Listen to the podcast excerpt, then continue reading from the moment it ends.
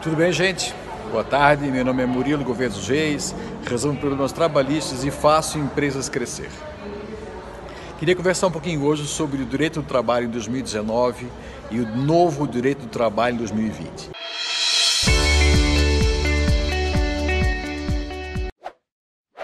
Gente, estamos concluindo esse ano, né? chegando o Natal, Ano Novo, umas férias gerais que acontecem no Brasil. Voltamos todos no dia 5 de janeiro, dia 6, no trabalho. Acho que foi um ano de muita mudança para o direito brasileiro, não só o direito do trabalho, direito civil, direito da internet e tudo.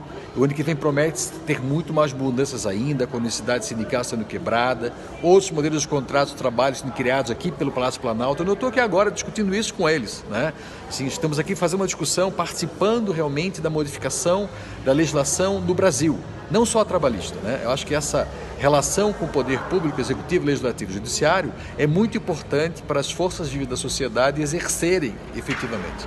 O Palácio escuta muita gente, assessoria do presidente da República, Jair Bolsonaro, é, é, ouve muito bem nossas opiniões, acho que isso é fundamental para o Brasil crescer e acho que temos um 2020 fantástico pela frente. Basta acreditarmos nas mudanças que estão acontecendo agora no Palácio do Planalto, basta que façamos isso acontecer.